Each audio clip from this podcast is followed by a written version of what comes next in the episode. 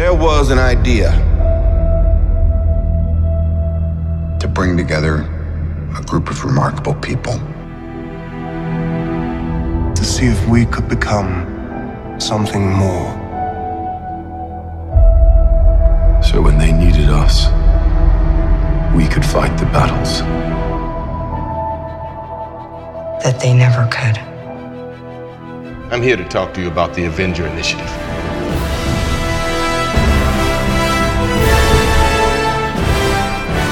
Welcome to Now Playing podcast review of Moon Knight. We protect the vulnerable and deliver conscious justice to those who hurt them. Part of Now Playing's Avengers and Marvel Comics movie series. The Avengers. That's what we call ourselves. Earth's mightiest heroes. Hosted by Arnie. I wake up every morning still feeling like I got hit by a bus. Jacob. This is real. I'm real.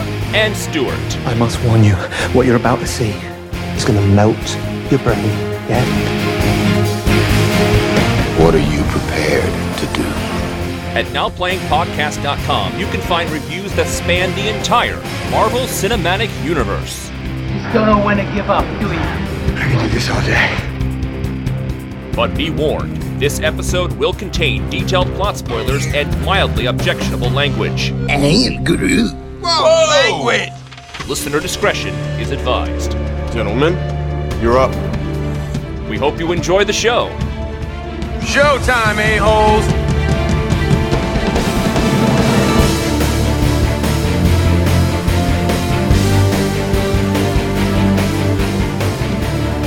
Today we're discussing Moon Knight, starring Oscar Isaac, Mike Lamawi, Kareem El-Hakim, F. Murray Abraham, and Ethan Hawke. Directed by Mohamed Diab and Aaron Moorhead and Justin Benson. This is Arnie, the co-host of Now Playing, who likes to dress like a psycho Colonel Sanders. And Stuart. And the idiot's back. This is Jacob. So we are back at Marvel once again as we prepare for Thor Ragnarok, doing a kind of a TV series. They're claiming this is a limited series. I heard there's a season 2, maybe. Let me put it this way. If there's not more, I really don't understand what I just watched. Here's the great thing. Oscar Isaac was very upfront. You know, he and John Boyega were not very pleased with the way Star Wars unfolded. Well, particularly for them. Those characters were really marginalized. Oh, who? Exactly. And so Oscar Isaac did say he will never do Star Wars again unless he needs a new house, letting us both know how much he would charge to do it again and that he doesn't want to do it again. And he will not sign up for endless things anymore. So he refused to sign a multi-season deal with Moon Knight. He just was not going to be locked in. He's like, I understand this story. He contributed some to the development of this series. And if he's going to come back, he needs to be wooed back with good material that interests him to do. He is not going to sign up. And as such, there are no plans right now for a Moon Knight 2. But Oscar Isaac did say he enjoyed playing Mark Spector. He'd appreciate the chance to do it again, and Kevin Feige did say this series was made to leave it open if they wanted to do a second season, as compared to WandaVision, where there was nothing left open. You can't do a second of that. I saw the teaser at the end of the last episode. Well, about all of that, because this is sort of a first for Disney Plus. Up till now, I thought of Disney Plus as being the cleanup crew. Did we have characters in our movies that didn't get their just desserts? Then let's throw a show at them, and we can learn a little bit more. But this is actually an origin story for a character I've never heard of, who I don't think has ever been in any Marvel movie mention at all. He was supposed to be in Blade Season 2 when that was on Spike. They've been trying to get a Moon Knight movie or TV series made since 2007. But yeah, this was the promise I looked forward to when they started talking about Disney Plus series. Is sure, we can give the B-list their spotlight, but let's open it up. I mean, Netflix brought us Daredevil, Jessica Jones, Luke Cage, Iron Fist, The Punisher. What can Disney Plus bring us? But yeah, I'll agree. Moon Knight is one I've always loved his look.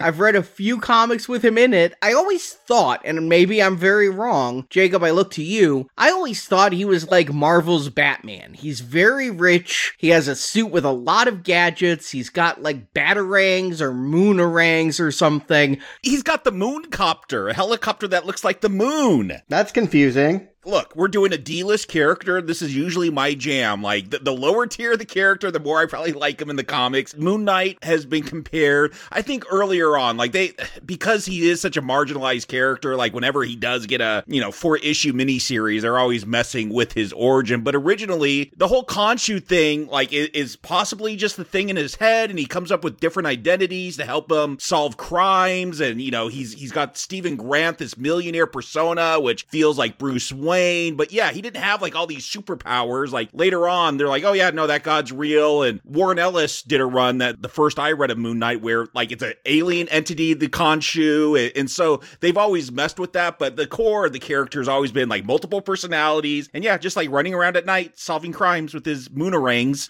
Can I take a guess at something? I have no idea anything about this character. Really, never heard of him before I hit play on this thing. Was this created in the 90s? Because I was thinking about the 90s was really big on like What's Reality, Truman Show, Total Recall, Matrix. We had so much entertainment built around the idea that it might be all in some crazy guy's head. I can't imagine that playing before 1990. 1975, I believe. Wow. He made his first appearance in Werewolf by Night. Okay.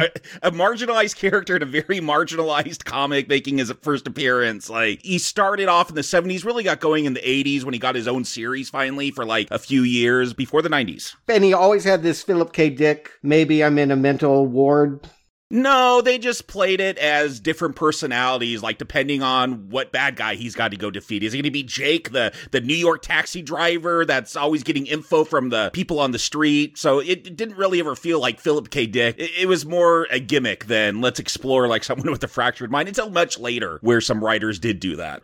Okay. Even this series, like Layla, they've really changed that character, his wife from the comic. Like they wanted to make her Egyptian here. Ethan Hawke's character, Arthur Harrow, not a character in the comic. They've basically taken I think any writer does with Moon Knight. You take the few basic scraps that you need and you just create your own story with it. And question, is this a popular character? Why? I mean, you could have said this about Guardians of the Galaxy as well. Why pluck this one out of your sea of characters? This one feels like a real deep cut to me. Like never having seen this image. Arnie, you said you liked the suit. Where would you have seen it? He's one of the Marvel Knights with the K, K-N-I-G-H-T-S, along with Blade and Ghost Rider, kind of these hunters of the supernatural. And so I read some crossover comics. He was in some video games I played and really enjoyed his powers. And because of his multiple personality thing, he's often played for humor. And I just see comic panels where, like, imagine the opening of Batman 89 with a couple of thieves on a roof and Batman shows up. Well, here it's a couple of thieves on a roof. Moon Knight shows up and they're like, oh my god, it's Moon Knight, that guy who has all kinds of gadgets and random bullshit. Okay, those are not real panels. Those are fake panels that people created. That's not real. I always thought that was real. Nope. As soon as I saw the word shit, I'm like, okay, that's fake. They couldn't put that in a Marvel comic back then. They put it all the time in the Marvel Knight stuff, though. Yeah, but the panels I've seen where the art looks much older than Marvel Knights. And shit is a word dropped more than once in this Disney show. I just want to put it out there. Although it is appearing on Disney Plus, another surprise of turning this on is it's definitely trying for a harder edge in some of the ones we've seen. Yeah, it does feel more like Daredevil, like I mentioned, the Netflix series, in that it's going to let people punch hard. The fact that it's dealing with, again, someone that in the comics sometimes has been considered to be mentally ill. Like, if you asked me who Moon Knight is, I would have said mentally ill Batman. Though Batman's probably mentally ill as well. He's had a lot of trauma undealt with. But, Arnie, did they say why they wanted to make this? Like, look, are we going to get a Dazzler series? You know, the disco mutant? I remember her. I don't know why they would go for Moon Knight at this point. Like, I could see doing some real interesting stuff with the multiple personalities, but for a Disney Plus show, I don't know. Yeah, it's a weird fit. That was my end impression, excluding whether I liked it or not, was he doesn't really play well with Spider-Man. I can't really see him joining the MCU. At one point, he had Spider-Man, Iron Man, and Wolverine as alternate personalities. And yet I've read comics where Moon Knight and Spider-Man had to team up. But you get what I'm saying, right? Like, this is a weird direction to go into. And maybe I appreciate that. You know, Marvel hasn't always succeeded in doing something different, Eternals. But this feels more Eternals than it does Batman. I think it's because they were looking at popular characters, and the A-list is gone. The B-list has already been up at bat. You know they're hitting some C-listers when we are doing Eternals and Shang-Chi. C-list is very generous. I am being a little... Yes. But then again, Guardians of the Galaxy was probably F-list. Right. Yeah, you can always go back that maybe your best bet is to take one that nobody knows because it allows it to be fresh. I don't know. But Moon Knight had a very cool look. I think that matters a lot. They reinvent him here. You know, he's not in the comics at all like the character we get here in regards to powers and things. At least never how I read him. Correct, but he does the Mr. Knight persona when he's got that spiffy suit. That is from the comics. Yeah. There is stuff from the comics, but the suit doesn't envelop him like this, does it anymore? I mean, he puts it on like Batman. Correct, and you're only going to get that suit for like 5 minutes in this whole series, I think. Yeah. I think you could find a character that has a following that is tied to DC's most successful hero, Dark Knight, Moon Knight. They're both rich people who go out and adventure with boomerangs. And I think he is kind of on par with Blade. They were going to introduce him in Blade Season 2, which never got filmed, with the intent of giving him his own solo spin-off series. And there were just talks of where to put him. And Feige has always had him on the list of characters to get to, and Disney Plus gave them the chance to do it. Maybe in some ways this is a safe place to test them out. It's not as expensive as an investment, a startup cost to do one of these shows, I would think, than to do it as a full-blown movie and risk having him incorporated with the world of the MCU in ways that, if it didn't work, he wouldn't be easy to pluck out. Well, especially if Oscar Isaac won't guarantee he's going to be there for an Avengers film, but Oscar Isaac came along after they'd already planned to do this. And you mentioned yourself on several of these shows, they're not afraid of spending about $25 million an episode here. So they could have taken this and made a Shang-Chi level movie. I would have been more excited for a Moon Knight movie than I would be for a Shang-Chi movie. I'll say that. And I liked the Shang-Chi movie in the end. But this was the Marvel TV series I probably was looking forward to most, especially of the upcoming roster. I mean, She-Hulk, Ms. Marvel... I hope that CGI ain't done in She-Hulk. That looked bad, that trailer. What If Season 2, Loki Season 2. This was the first one where I felt like they wouldn't be beholden to that larger world, and they could just tell a 6-hour movie. And that's how the producer of this referred to it in the behind-the-scenes stuff, is this is a 6-hour movie, and that's where I felt like we might be able to get more depth in characters than we were ever able to on the big screen. Yeah, and let's take a look at who they're bringing over. My confusion and ignorance didn't stop with the character that it's being featured. Who are these creatives? The director, Mohamed Diab, they got an Egyptian director, and I don't know his work, but I guess it made a big enough impression internationally that they said, let's bring him over to Hollywood, or Atlanta at least, and have him working on what feels like his first commercial international feature. Some of this is definitely regarding the politics, Moon Knight being tied to Egyptian gods. They wanted to have Egyptian representation. Which I'm not against, I just haven't seen his work. That's all I'm saying, is that usually I get excited about who creatively is steering the ship. I looked him up and he doesn't have a whole lot of work. Clash, Cairo 678, these things don't mean anything to me. No, they just approached him and asked him to pitch what he would do with Moon Knight. And he worked on this, and his big thing was, I want to portray Egyptians in a more positive way. Egyptians have been portrayed a bit of mystics with all of the mummy type stuff. He wanted to really focus on how Egypt is a normal place, but he wasn't the only one asked to pitch. Some other directors who worked on this series, Justin Benson and Aaron Moorhead, who are a team, they direct together, they were asked to pitch. Yeah, I've actually seen like almost all their movies. They're all pretty low budget indie films, but they do like all the stuff where we're going to talk about Mark going in and out of different personalities. I feel like that is in their wheelhouse. Resolution and The Endless, they're kind of, they coexist in the same universe and they have to do with like cults and Cthulhu and like what's real and what's not. Like I did feel their influence watching this show because I've seen their other films and they're very similar. Yeah, I've heard of them, their work. Spring got some love. Synchronic got some love. I've been meaning to get to it, but again, this show is introducing me to a lot, including the people that are making the creative choices. The only person sort of at the steering wheel that I did know was Jeremy Slater, who I guess you'd call the showrunner. He is the showrunner, executive producer, the one brought in very first on this. What a warning light, right? I mean, this guy was the writer of 2015's Fantastic Four. No.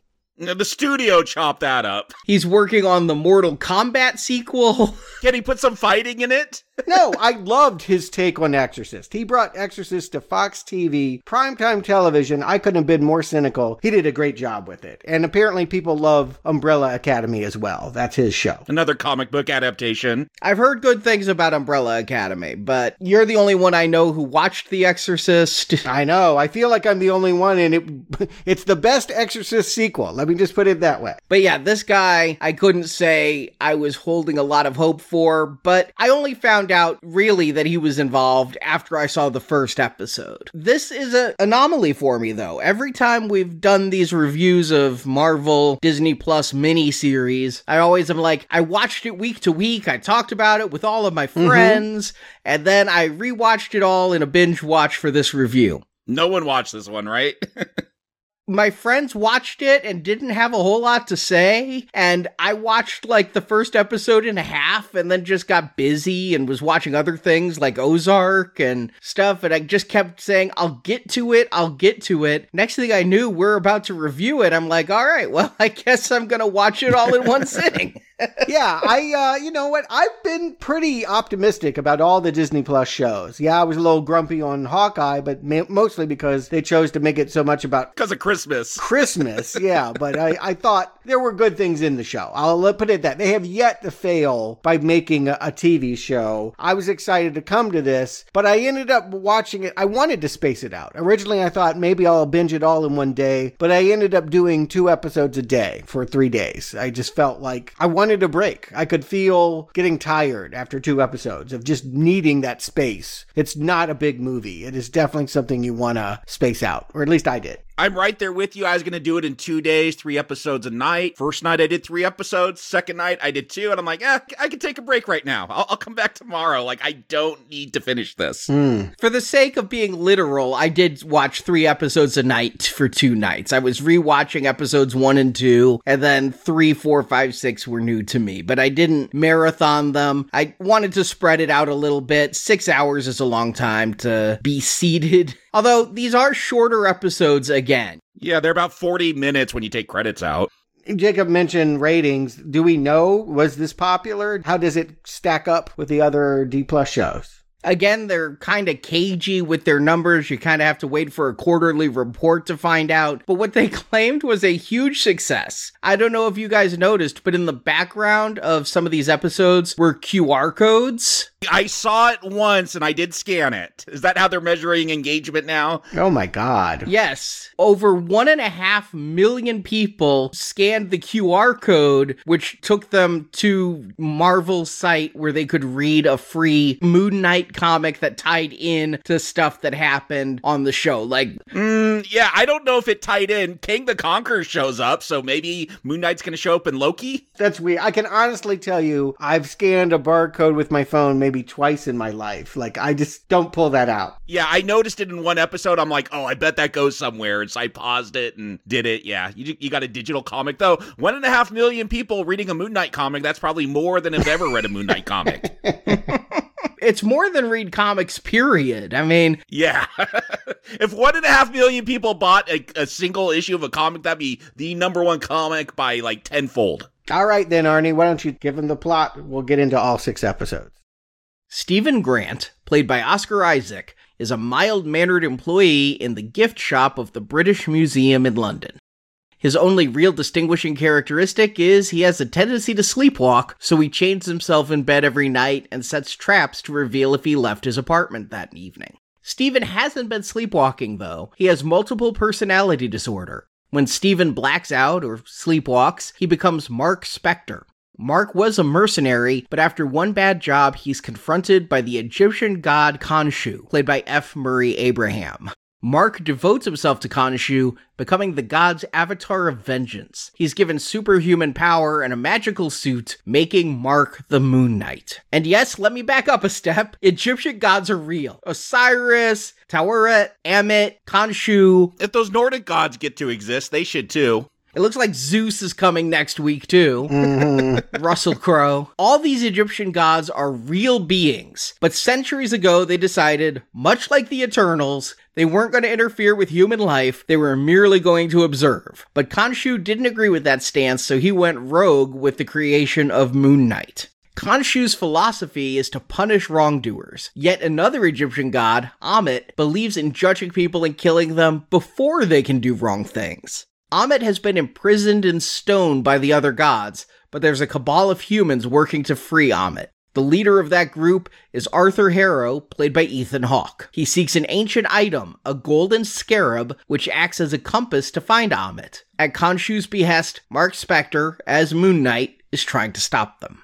Unfortunately, Stephen Grant's personality starts coming to the surface in the middle of Mark Spector's missions, and the geeky museum employee reveals his identity to Harrow. And it's through Stephen's eyes that we're first introduced to this world and adventure. When the danger gets too great, Stephen reluctantly gives up control of his body, allowing Mark to come to the surface and fight off Ammit's followers as Moon Knight. Stephen also discovers Mark Spector is married. Mark's estranged wife is Layla El Fowli. Layla has joined Mark on many adventures, but due to the danger posed by Harrow, Mark is seeking divorce. Stephen and Layla end up on the run, but Stephen's bumbling allows Arthur Harrow to get the scarab. This leads Arthur and his followers to where Ammit is imprisoned, and they begin to dig to free the trapped god. Mark, Stephen, and Layla give chase trying to stop this. To find Ammit's tomb, Khonshu rearranges the stars in the sky to help the humans navigate by star chart. And for this spectacle, the other Egyptian gods imprison Khonshu in stone, stripping Mark of his Moon Knight powers.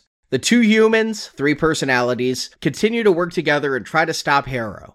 They reach Ammit's tomb, but there Harrow shoots and kills Mark, which of course also kills Stephen in the same body. The two personalities, now split, go to the afterlife, where they met by Taweret, a hippo goddess who's there to transport Stephen and Mark to the afterlife. While in this middle space between life and death, Mark and Stephen find themselves as a patient in a mental facility. Harrow isn't a bad guy, but they're psychiatrists. Is Mark really a mental patient suffering a break from reality, or is he really dead and dealing with a talking hippopotamus? In this realm, Stephen and Mark also relive their childhood memories, and we find out Mark is the true identity of the body. He was physically and mentally abused by his mother, and he created the Stephen identity to disassociate himself from the abuse. The two, Mark and Stephen, lived in harmony until 2 months before this series when Mark's mother died. This caused Stephen to push himself more and more to the surface. Together, Mark and Stephen escape the afterlife, resurrecting their body. During this, Layla had rescued Khonshu from his imprisonment, but Harrow also released Ammit.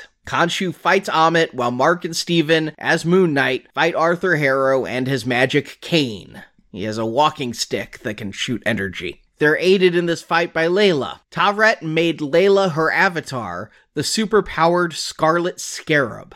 Ammit inhabits Harrow's body, but Scarlet Scarab and Moon Knight defeat them. Yet Mark refuses to heed Khonshu's call to kill Harrow and Ammit. Instead, Mark demands freedom from Khonshu's control. Khonshu agrees, which sends Mark back to the mental institution where Harrow is his doctor. Is this reality? Mark doesn't think so, and he wakes up again in Stephen's bed, chained to it as usual. It turns out, though, that there's a third personality in the body of Mark Spector. Jake Lockley. This merciless fighter had taken over in the past to rescue Mark and Stephen, and Jake is still the avatar of Khonshu, bringing the god's bloody vengeance to wrongdoers. Jake shoots Harrow in the face as credits roll.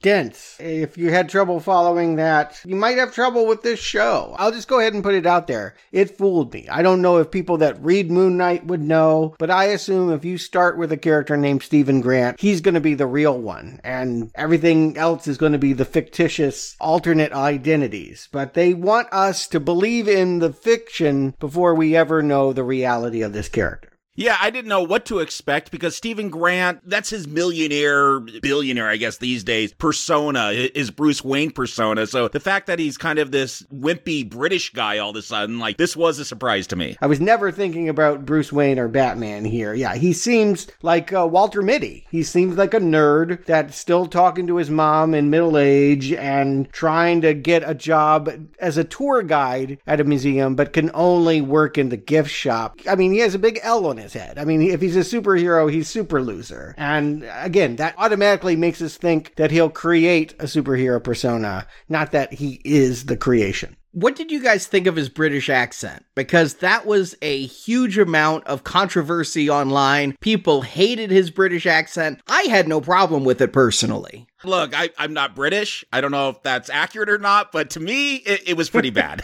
Yeah, I would say because I haven't spent a great deal of time in England, and what do I know about the language? Doctor Who. Yeah, this may be very accurate to the English. I'll just say that I thought that it could be some version of an English accent, and I think Oscar Isaac is very appealing. I'll just put it that way. He sells me on it like he sells me on the lie that this life he's living is charming and real. And so I just kind of went with it. I just, I accepted him as this dweeby guy who is going to try to fight sleeping, which seems like a losing battle too. He's listening to podcasts that are about staying awake, and he's trying to play with Rubik's Cubes and read books and all of that. Is Freddy trying to get him?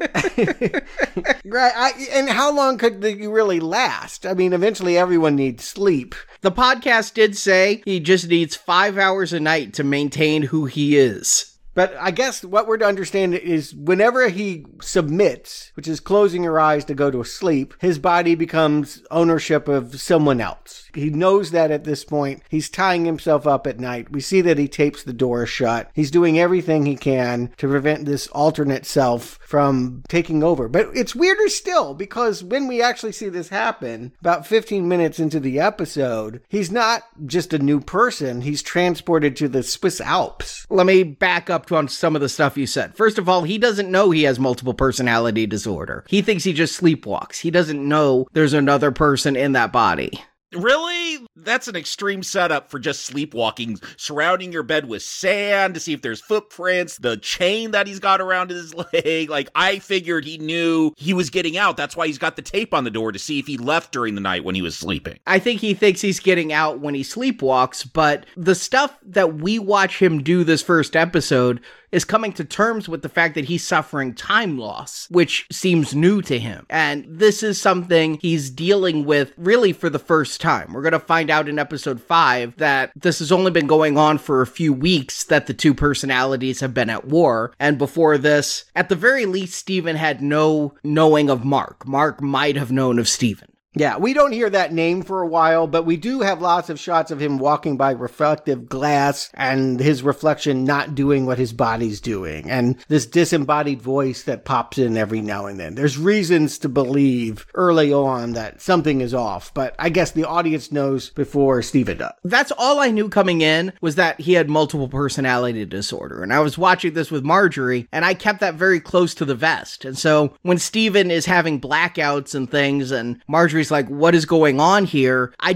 wanted to watch her discover this. Mm-hmm. And I can't say that at the end of this first episode, she found it incredibly clear what was going on. She was still a little bit confused. She asked, is he possessed or what was going on there? But that was my one bit of info coming in that I knew we'd be dealing with. Well, I still am confused. Stuart, you said he's going to dream of the Alps? I thought that was his other persona. That was Mark going out and doing some mission, and the personality started to cross, so he was waking up while he thought he was asleep. I didn't think it was a dream. I thought, this stuff is actually going on. There's two of them in the world, and one is in the Swiss Alps, and one is at the London Museum, right? But if he's Moon Knight, then he could transport, so I figured Mark knows about Khonshu, so he could have tapped into those powers. Yeah, I feel like it's a cheat that we have. I can see why you'd want to do it. It's beautiful. It gives you a great car chase when you're, you know, swerving around curves and what have you. But it feels like a cheat that we leave London to go to Switzerland. It does, but by the same token, I love how out of place everything is. I mean, it makes it feel like a dream for a sleepwalker to wake up in the Alps, to be faced with Ethan Hawke as some guru wearing Crocs with broken glass in the bottom and killing an old lady because someday she's going to do something wrong. And the physical humor here, you mentioned Oscar Isaac and going along with him. I'm used to seeing him as a cool character, whether he's the King Atreides in Dune, or the hotshot X-Wing pilot in Star Wars, or the multimillionaire Steve Jobs in Ex Machina. I'm just used to Oscar Isaac being a cool dude. And so seeing him do the physical humor here, where his hand is moving without his knowledge and trying to be polite and doing that accent,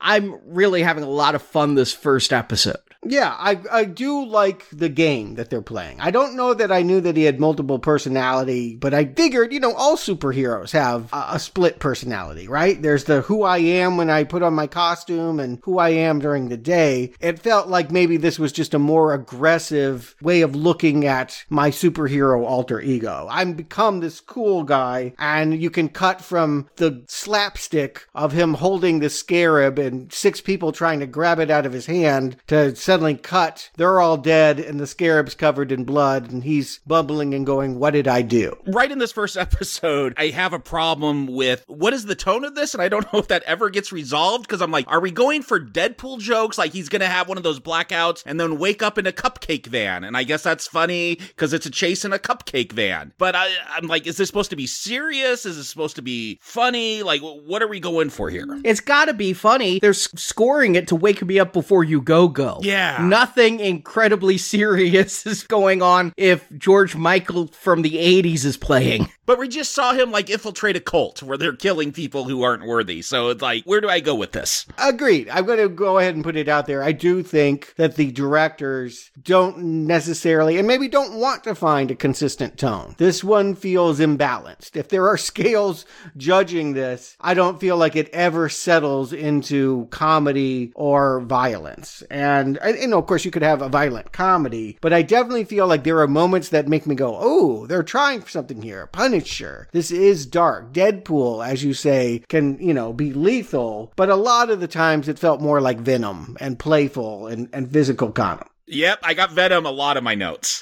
Yeah, the way that he talks to the disembodied voice, you're just getting teases here that there's this skeletal bird giant that's sort of walking around in the background of certain shots. You won't really know who that is for another episode, but I feel like that we're largely supposed to find this to be a Disney Plus version of Deadpool. That feels accurate. If it's anything, it's probably mostly a lark and a comedy with some blood, but not too much blood. I mean, I think that one of the things that this gift is of him blacking out is they can cut around the violence. That's a stylish way of avoiding essentially all the bad doing that he's doing off screen. I liked the cuts that went on here. I thought it was kind of enjoyable that we would just have these punchlines. Like everything would stutter, go to black, we come back, people are on the ground, Steven has blood on his face or blood on his hands, and driving the cupcake truck backwards or things. I mean, it's a lot of fun right here. It feels very Marvel, is what I'll say. You know, lighthearted, but action-y. Mm-hmm. Yeah, but lesser Marvel, like where they're not hitting the jokes. It definitely feels, and of course, it doesn't help that I see this big Disney D every time I hit play, but, you know, like, there does something in the way that it's photographed and the way that's presented. There's something a little bit safer about all of it than if it had been on Netflix or if it had been a R-rated movie like Deadpool. But yeah, I do feel like this is an attempt, and not an entirely successful one, but an attempt to get a little bit more gritty and a little bit more subversive with their humor. Now, help me out with the goldfish. The episode is called The Goldfish Problem. We established that Gus is his one-finned goldfish at the beginning, and then he wakes up and Gus has two fins. We're to understand that the alter ego killed Gus and then replaced him with another fish? I don't know. That's kind of what I took it as, but is it also, hey, I think I have one personality, but now I have two personalities? That's what I was wondering. Like, does he think his goldfish has one fin when he's Steven, but it really has two, and now that he's collided with that Mark personality, like, is he seeing the fish as it really is? And why was he gone for 2 days? They made a big joke about the fact that the actual tour guide was, like, on for a date with him, and he was too timid to even ask her out, and he's a vegan, and they're going to a steakhouse, but when he shows up, he's late by 48 hours. So did his body literally go to Switzerland then? That's what I'm saying. I think he did, and I thought the crux of this episode was going to be, like, how did he get out? Like, how is he covering his footprints? He's going to find a hidden compartment with stuff. I thought that was going to lead to something more, but no, like, we never find out, like, did he actually leave? Does he rake his footprints on that sand to hide it? Does Mark do that before he goes back to bed and Steven wakes up? More to the point, I think Moon Knight doesn't have a magic portal to go to the Swiss Alps. If he's gone for 48 hours, I imagine Mark Spector's flying coach. No, we see him flying later in the episode. He could have just flown there. I'm not clear on the powers. I'll just put it flatly. Even after 6 episodes, I don't quite understand what Moon Knight can do. But the point is, in this first episode, they're just teasing it from the everyday man's perspective, how frightening it would be to suddenly realize you were covered in blood and do these violent things, and that you have this side of you, and you're losing time. For a first introductory episode, it may not be entirely clean and clear what they're doing, but by and large, I was into it. I was pretty hooked to Steven's conflict, and I wanted to know what that bird creature was. I thought that Ethan Hawke, you know, he's been having a pretty good run lately. I thought first Reformed, he played a priest in that, and Good Lord Bird. He's put in some tremendous acting work. He's not looming as large as a villain as I'd like him to be. I think, in some ways, he's almost too nice. Is that fair to say? Like, I feel like he's more, feels like a duped believer than an actual villain. I think they are trying to be fair and balanced with the views of these different gods. This is basically Minority Report. Like, do we preemptively go against criminals, or do we wait till they commit a crime to go after them? And Ethan Hawke, I never feel like he's embodying a god. Like, he kind of has a cult leader vibe going, but I don't know. It feels like he's coasting most of the time. I'm not won over by his performance. I am actually a little disappointed because I was really looking forward to him, yeah, maybe hamming it up a bit. He talked quite a bit about wanting to be the inverse of Mark Spector, or being the inverse of Oscar Isaac. If Oscar Isaac's going to play it big, he's going to play it small. He wanted them to be opposite sides of the same coin. He didn't see himself as a villain. It's just a different philosophy towards justice. And I don't know enough about Egyptian gods to know if they actually have two gods of vengeance, one that hits you before and one that hits you after. Seems a little redundant, but yeah, he's intentionally not playing it evil. And so if you look at it, is he doing anything evil? He's not killing people out of hand. I kept going back to Raiders of the Lost Ark for this because they're digging up an old tomb, they're digging in the deserts. Oh, I got a lot of Raiders references, yep.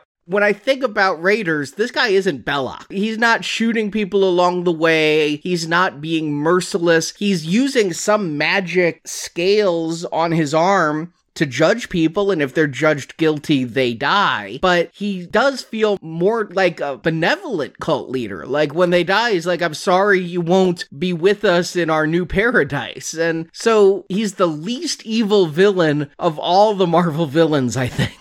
Yeah, and that's my struggle. I can appreciate the nuance of they wanted to make a complex, doesn't see himself as a villain, but you always want your villain to be menacing, right? Like, it's wrong. It's a hole in the center of this that they don't have someone fearsome to fight. And because Ethan Hawke is just deferring to this Ammit all the time, again, he's not even passing judgment. Ammit is passing judgment. He's just standing there holding a cane and going, okay, I guess you're dead. I guess you're a good person. That kind of aloofness didn't give me what I needed. And I guess I was looking for something more classically sinister than what he's presenting here. It's a little bit of a disappointment. But one thing I appreciate about Harrow that gets said in the second episode is that he used to be Moon Knight, essentially. That Khonshu chose him first, and for whatever reason, they had a falling out, and he saw that as enslavement. So what does that mean, and can he make an appeal for the current Moon Knight to also jump ship? That's good tension. In theory, yes. I wish they played that up more over the whole series. I'll agree. In these first couple episodes, I was really intrigued by that.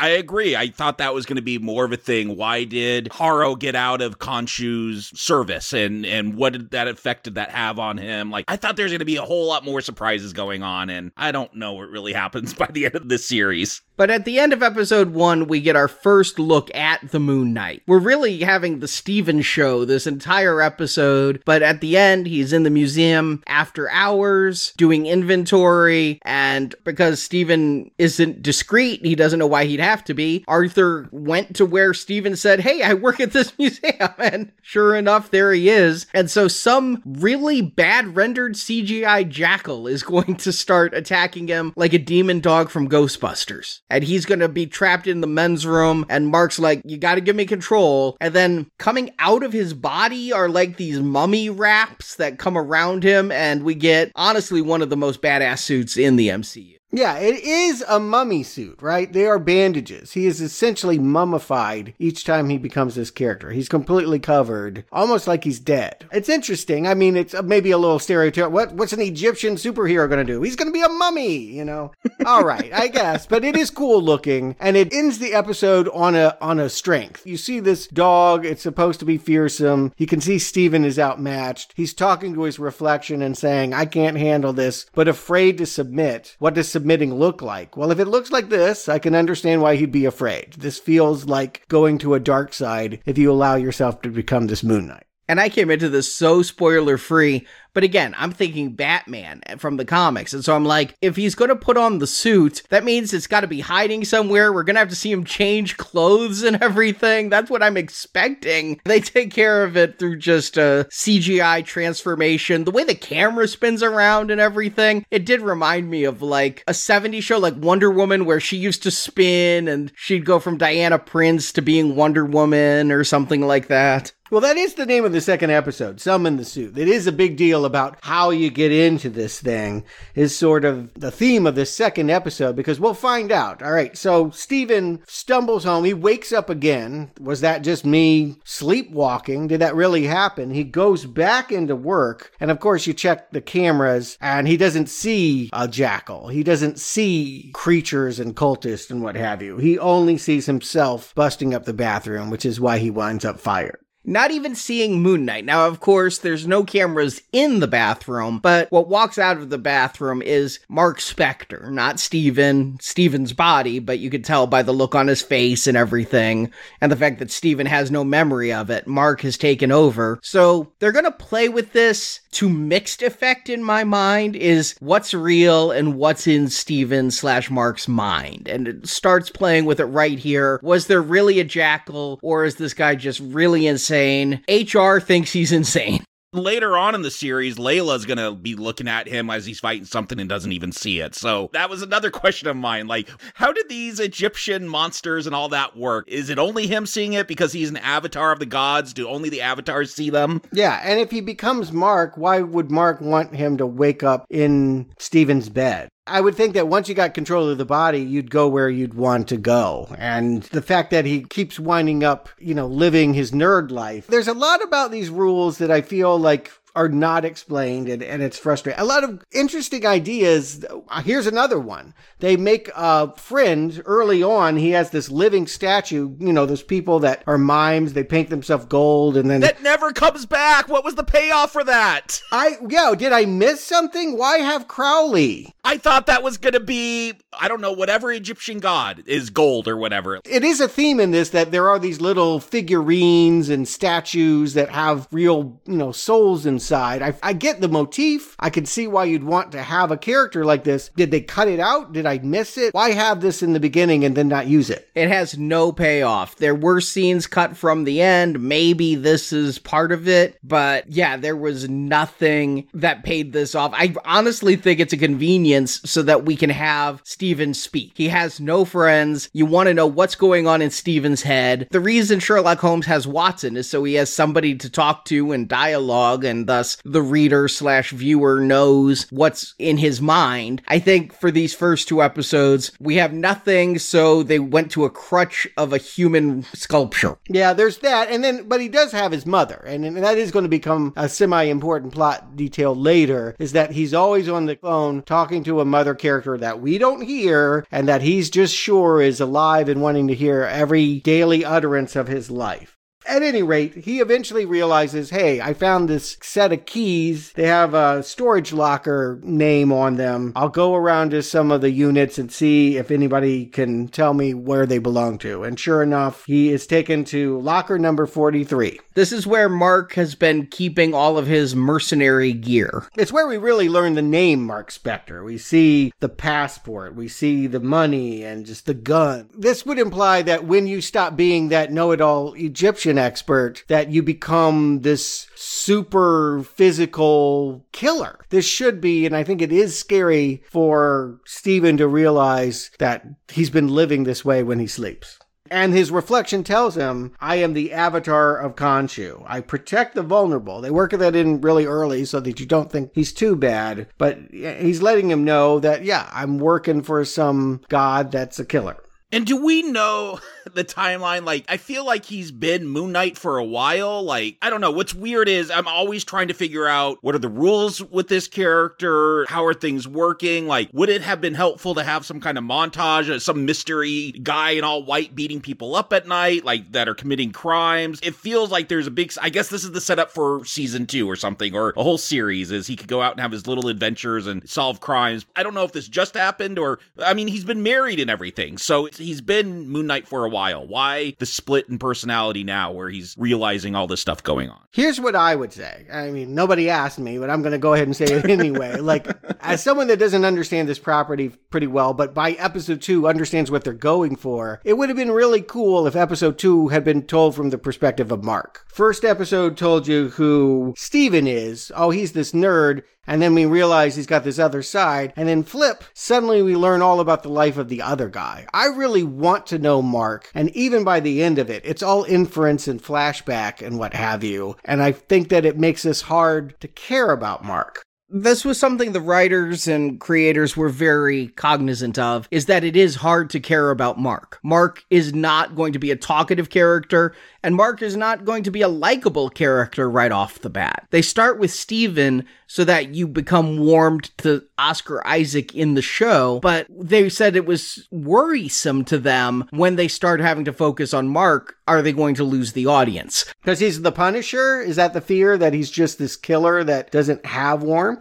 And he's not going to be, fun. He's not going to be talkative. This is where I think they bring in Layla, is because when we're going to start dealing with Mark, we're going to have Layla there to lighten the mood. I don't feel like Mark is that dark of a character. Like, I feel Oscar Isaac does a pretty good job keeping it lighthearted throughout. Because Steven, he's such a wimp, I don't care about him. I guess we're supposed to be sympathetic about that, but I don't want to watch 6 episodes of Stephen Grant just fumbling around at the museum. But my problem is, yeah, we're going to get all a bunch of backstory later on. By that point, I've stopped caring. Like, first couple of episodes make me care about this character, make me want to go on the journey. Don't do a bunch of teases and then reveal it all at the end when I've lost interest. I agree. This is a weirdly, again, part of the reason why I didn't binge it was I didn't feel like it was something I wanted to just keep going and doing. It is fitful. And I do feel like there are moments in this show that work, and then there are stumbling blocks where I really go, I don't get it, and I don't know if I like it. See, these first 2 episodes for me are all go, go, go. They're the Steven episodes, but I'm really into the mystery, especially since it is going so far afield from what I know from the comics. I am on the hook with Steven. I want to know what is planned. What is the scarab that he was trying to keep away from Harrow in the Alps and now has found in the storage unit? And why can't he show it to Mark's wife, Layla? Mark is in the mirror saying you're going to get her killed if you show it. Then a couple of cops show up and arrest Steven, but it's all just to take him to Arthur. I am really just into the twists and the turns as this goes. I feel like it's fast-paced and working very well. And even the climax of episode 2, Steven will not give up his body to Mark, but he's got to have a fight with another invisible jackal, maybe the same invisible jackal. And so he's going to manifest the suit in Steven's own way, looking like Psycho Colonel Sanders, or as they call him in the toys, Mr. Knight. Yeah, that in the comics, he goes by Mr. Knight when he's in this persona. I did like the joke, like, it's a suit. Like, you told him to imagine a suit, and he did imagine a suit. Just a very literal version. Yeah, I like the Mr. Knight persona in the comics. I was excited to see that. So even though, like, I'm kind of waiting, I'm like, oh, okay, like, I like this version of Moon Knight. Let's see what they do with them. I like the idea that each personality is going to manifest the Moon Knight differently. I thought that that was clever. And I more or less agree with you, Arnie. I think you're a little more passionate than I am. I wasn't holding on with both hands of all the twists and turns, but I more or less was enjoying the ride, even though, again, fitful. There are just things that you file away and go, okay, I don't know if that makes sense, but I'll wait and see. I think the frustration comes later when things like the living statue don't come back. And Jacob, you kind of asked about the invisible jackal and who could see it. I don't know why Steven can see it and nobody else can, but Layla is going to get a glimpse of it. She's going to throw some water on it, and we're going to get this kind of predator effect of the, I'm sort of invisible, but there's some water dripping off of me. Yeah, it seems like something you'd set up for later, for her to discover some invisible Egyptian mythical creature following her, but no, it's just here. And Steven has a lot of super strength. We get to see him, like, crush a car bumper. It doesn't really lead to anything, but we're just being told, I guess, what Moon Knight's strengths are, even when he's Mr. Knight. There's a moment towards the end of this one where Mark's like, Khonshu wants you, Layla, as the next avatar. I'm like, okay, we're going to have some big confrontation with Khonshu. None of that. It kind of happens, but it doesn't become the big deal that I thought it was going to be. They definitely tease more than they are going to deliver, and that will be the disappointment of later episodes. But as a 1-2 punch, first two episodes, yeah, I'm hooked. I like the performances. I like the imagery. It does feel, like, dense with lore, but I'm okay with that. I actually want to learn it. I actually feel like when they tease that we're going to Cairo and the Great Pyramids and all of that, I'm like, I'm ready for this. I would like to see a superhero show set in ancient Egypt. That could be a lot of fun. F. Murray Abraham is a joy in these scenes. He's just doing voice work. He didn't put on a motion capture suit? No, he didn't do the mocap. He just came in later. But that deep voice of Khonshu saying things like, go back to sleep, worm, and all of that. I didn't recognize F. Murray Abraham's voice. It was when I was watching the credits. My wife thought it was the guy from all the movie trailers in the 90s. In a world where a museum gift shop owner can't sleep at night. You know, that kind of thing. But I'm really thinking he's adding to the humor of these scenes with his disgust towards Steven, really. And let's just relitigate. You guys like Venom. I didn't like Venom. I feel like this stuff feels like a carryover. Not done as well. I'm just going to go ahead and say Venom, or maybe just Tom Hardy, knew how to play this comedy a little bit more effectively. Yeah, I wrote down Venom without the jokes. Like, now I'm seeing Venom through your eyes, Stuart. And my wife asked me, she was kind of doing things in the background while I was watching this. After the first two episodes, I'm going to put on episode 3, and she's like, so you like it? Is it as good as you thought it? I'm like, I don't know. So at this point, I have not turned on it. I'm like, I don't know. I'm having a hard time getting into this character as we go into the third episode. Third episode's where I start having problems. Some of it is just the Disney Plus shows all do this, right? There's always that one episode that just goes off on a tangent that you didn't need. Yeah, I think Loki was the third episode. Is it the third episode of every series where they start to lose me, where if I wasn't on Now Playing, I would have just turned it off and never come back? It's episode 3 that I did turn it off the first time, keep in mind. I watched the first two episodes, started episode 3, walked away, and never returned. When I was rewatching it, Marjorie stuck with me till episode 3. She never returned the second time to finish this. I agree with you both. All of a sudden, what I felt was having great momentum and really working hits a wall as we're going to just really dig deep, no pun intended, into this Egyptian lore. So here's the weirdness for me. So, all right. So we find out the Scarab is essentially a drone that will lead you like a compass to the very spot where Ammit is buried. And since Ethan Hawke wants to raise Ammit, it's very important that he walks away from episode 2 having it, starting to dig. Okay. So why is he following Moon Knight and everybody around? Like, he doesn't need to care about that anymore. They're the ones that need to find him. He doesn't need to know what they're doing. The fact that he's going to ghost them while they go on this side adventure, talk to a bunch of gods, and then go to a polo match. It just, yeah, all of this just feels like time wasted. The story reason is exactly as you said. Arthur has the Scarab, doesn't have anything else to do. Khonshu is going to get his when Ammit is released. And so Ethan Hawke is winning. And so this is all about the heroes trying to play catch up. And here's where it goes bad is when you're telling the audience things they already know. We literally have seen Harrow at the location. The compass starts pointing right down. He's like, we found Ammit. Begin the dig. And again, I'm thinking Raiders of the Lost Ark. And then we go to Layla and Mark, and they're like, where's Ammit? I don't know. Let me go check with this guy. Let's go visit some gods. Wouldn't you just follow Harrow? Like,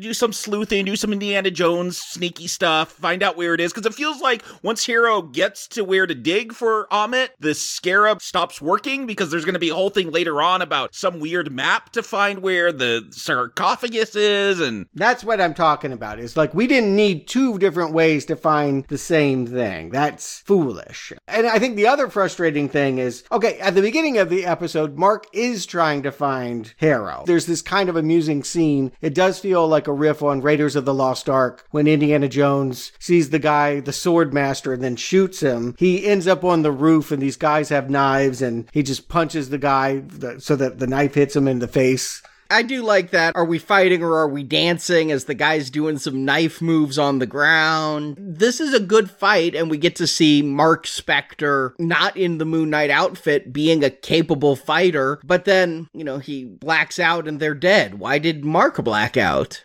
Yeah, this is where they start teasing the big surprise of the end. I think we would all know there's a third personality. Yeah. They tease that enough throughout the show, starting here, that you would realize that it's more than just the two of them. But there's a lot going on. Maybe you get confused. Maybe you forget about these details. All of that is fine. Where I get frustrated the first time is Khonshu just calls a council meeting. He just calls all the gods down. Just by making an eclipse. Like, that's all you got to do is have an eclipse. Well, he's like, this guy's digging, and he's digging for Ammit. And they go, are you? No. Okay. I could not believe, like, these are supposed to be, I don't know, I don't know Egyptian mythology, so maybe the gods are not all-knowing like the Christian gods are that I grew up with, but I couldn't believe it. Just like, Harrow's, no, I'm not doing it. And they're like, cool, okay, Khonshu, you're in trouble. Yeah, he said is a bad way to rule justice. Yeah, he did the eclipse just to bring the gods together. You have summoned all of these avatars for all of the Egyptian gods that aren't trapped in stone. We're going to see later that, like, 20 of the gods are trapped in stone and 11 are still free. I mean, it seems like a high prison ratio going on with these Egyptian gods. We bring them all together just so he does say no. This does allow us to get a moment between Arthur and Khonshu where we can explore a little bit more of Arthur's disdain for his former master. But beyond that, it's really a lot of time wasted. Yes, we're setting up this council so that later on we can bring them back. So they could do nothing. Yeah, and can be killed. We have to, I suppose, say if there is Khonshu and Ammit, where are the other gods? You know, it would be like if, well, we're going to find out next week, if Zeus just shows up, but where is Hades and where is Athena and all of that? It would just be a dangling thread. So they put it together in the most convoluted way possible. I mean, they could have literally just said, hey, the gods got sick of humanity and left, and Khonshu's the only one that cares about justice, so he's still around. Like, they didn't have to do this whole side mission. How many grand, powerful species are just watching us right now? In the Marvel Universe, a lot, yeah. We got the Eternals. We got now Egyptian gods. I'm really sick and tired of super beings using us for entertainment. And I feel like Harrow, like, more powerful than Thanos. Thanos just wanted to take out 50%. Like, I feel if you start judging people on what they might do, like, we're losing a lot of humanity. Like, the stakes are bigger, but they don't feel that way. He doesn't sell it in the way that I really wish that he could and know that the actor is capable of. But the point he makes is, what if you could have stopped Hitler before the Holocaust? What if you could have stopped Pol Pot or the Armenian genocide, which apparently... it got Disney in trouble, yes. Even I heard about that, and I don't go online. This council's lame is, I guess, one thing that's a disappointment. And then it's like, okay, rather than just going and following Ethan Hawke back to the dig, let's go find the sarcophagus of Sinfu and from a black market dealer that's going to require your wife and you to take a boat ride. And yeah, this is what I mean about third episode problems. Suddenly we have to go way far away from everything that we've been doing, and you can feel the time stall. And here's the thing, if I was loving Oscar Isaac's performance, if he's really hitting this great comedic balance between Mark and Steven or something like that, great, let's go on this fun little side quest. But I'm not getting that kind of enjoyment. I'm just trying to hold on to care about this character. And yeah, so now that we're going to go on a side quest, that doesn't matter. We could have gone some other way. Like, my wife, at episode 3, she's like, you still into it? I'm like, nope, I'm done. This is the episode that killed me. I still like Oscar Isaac, but in the first 2 episodes, I loved Oscar Isaac. I'm still into the multiple personality thing and seeing him play off his reflections of himself. I still want to know more about this estranged marriage. I kind of thought that this black arms dealer was an ex-boyfriend of Layla. So did I. Kind of got some vibes there, but what's happening with the story is really feeling like stalling, and we finally get to a point where the black market dealer's guards start to attack, and Steven's finally like, okay, take over again, and Mark and Moon Knight come back out, but for episode 3, it's too little too late. Well, here's the thing. We're saying it's stalling, it's taking it somewhere uninteresting. But if we look at the larger mythos, we've heard about Madripoor before. This guy knew the wife back in Madripoor. It was something mentioned in Loki. Maybe it was mentioned in another movie. It's some kind of Sin City. Falcon and the Winter Soldier. Was that what it was? Yeah, okay. I couldn't remember where. It hasn't made enough of an impression. And so perhaps they will eventually tell a story that links all of these disparate elements together, and people love that, right? They love when the synergy happens and 5 different diverse characters suddenly have a shared storyline. That feels like something that some people care about, but for me, it's going back to Iron Man 2 and interrupting the story of Iron Man versus Whiplash, and suddenly Sam Jackson has to blow in and talk about the Avengers. You know, like, it stalls the story that you're into to have to build the world the way that they do. Is any of this from the comics? Like, if I loved Moon Knight in the comics, am I going to get anything out of this? Apparently, this guy is Midnight Man. Does that mean something? No, not really. Again, because Moon Knight is such a D-list, I'll be honest, D-list character, every 5 years, 6, 7, 8 years, he'll get like 4 issues in comics. So, like, he doesn't really have a rogues gallery like you see with Spider-Man or Iron Man or any of them. I do want to give some compliments. I do like when he goes fighting here at the end, like that cape, whenever he jumps, it turns into a crescent moon. Like, I think that's kind of cool looking, but Indiana Jones is a bunch of diversions. We've talked about that. Doesn't anything he does actually matter? Like, the Nazis would have still been defeated if he had done nothing, but that's a fun adventure because Harrison Ford is great. Like, all those adventures are fun, and if this was able to tap into that, and I'm comparing this to Indiana Jones because it obviously wants to be that with all, you know, raiding Egyptian tombs. I wish it was as fun as Lara Croft Tomb Raider with Angelina Jolie, like, when she's bouncing around on those bungee cords shooting people. Like, I don't know. It never captures that fun for me. If this is supposed to be about spelunking and raiding tombs, it doesn't seem to want to really lean into any of that. It has a lot of cool elements, but I feel like some of it is budget, right? Like, they just don't have the ability to make this amazing. It's kind of cool that they have this, like, I guess it's called El Murma, like fencing, that basically they got these spears and they're running around on horses. It's not polo. I guess it's like jousting. The fact that they got this guy that's Midnight Man that's cool on the horse, but he just gets taken out really easily. And I don't think you're going to see him back again because the actor that played him, we've seen him before. He was young Hannibal, if you remember Hannibal Rising. Unfortunately. Yes, he was Little Hannibal. He died about 3 months before this episode came out, and they dedicated this episode to him if you wait and watch it till the end. That's really sad. yeah, this feels like, unfortunately, because of that, whatever they might have been teasing will never even happen. What is the solution to this puzzle box? Like, I know they got to get some fabric and they got to arrange it in a certain way to figure out some constellation that whoever this guy that's mummified would have seen when he was alive. Ammit was buried in secret by the god, and only one mortal saw it, and his name's Sinfu, and even though he died, he decided to bury himself in a twisty puzzle fabric that, if you arrange it correctly, will have the constellations pointing to where the tomb is, or something. We could all sense the bullshittedness of this mission.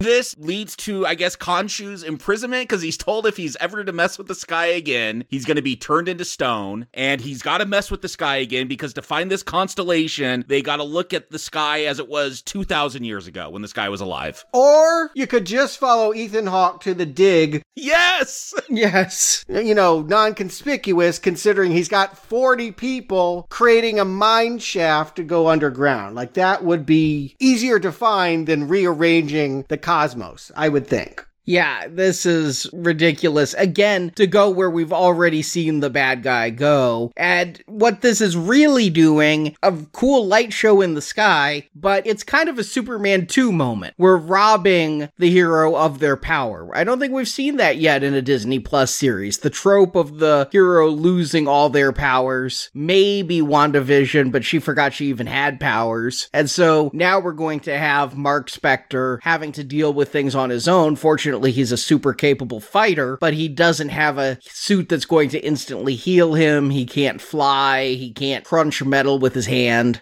And yet, as we go into episode 4, and it's going to start with a fight right away, like, do you feel he's in danger? I feel like Mark Spector is pretty capable. They're going to spend a lot of time at the beginning of this episode just fighting like a mummy or something crawling around that tomb. I don't know why. I feel like, again, padding. We got to stretch this out. We got to get this episode in. Well, you're trying to get to the action. It's worth pointing out, it's not Mark, it's Steven. And what they're trying to do here is a love story. All of a sudden, Steven's hanging out with Layla, and it's going kind of well. And we have Mark getting jealous that this British nerd might be winning the heart of his... well, it's supposed to be his ex-wife. If he signs the divorce papers, they're kaput. But it seems like the only marital problems they are having is that he's never around because he's off doing mercenary work. So they could probably repair their relationship. But she does the mercenary work with him. She knows he's Moon Knight. This isn't one of those Clark Kent, Lois Lane things where he's trying to hide his secret identity. Back in episode 2, she's coaching Steven in how to be Mark and how to summon the suit.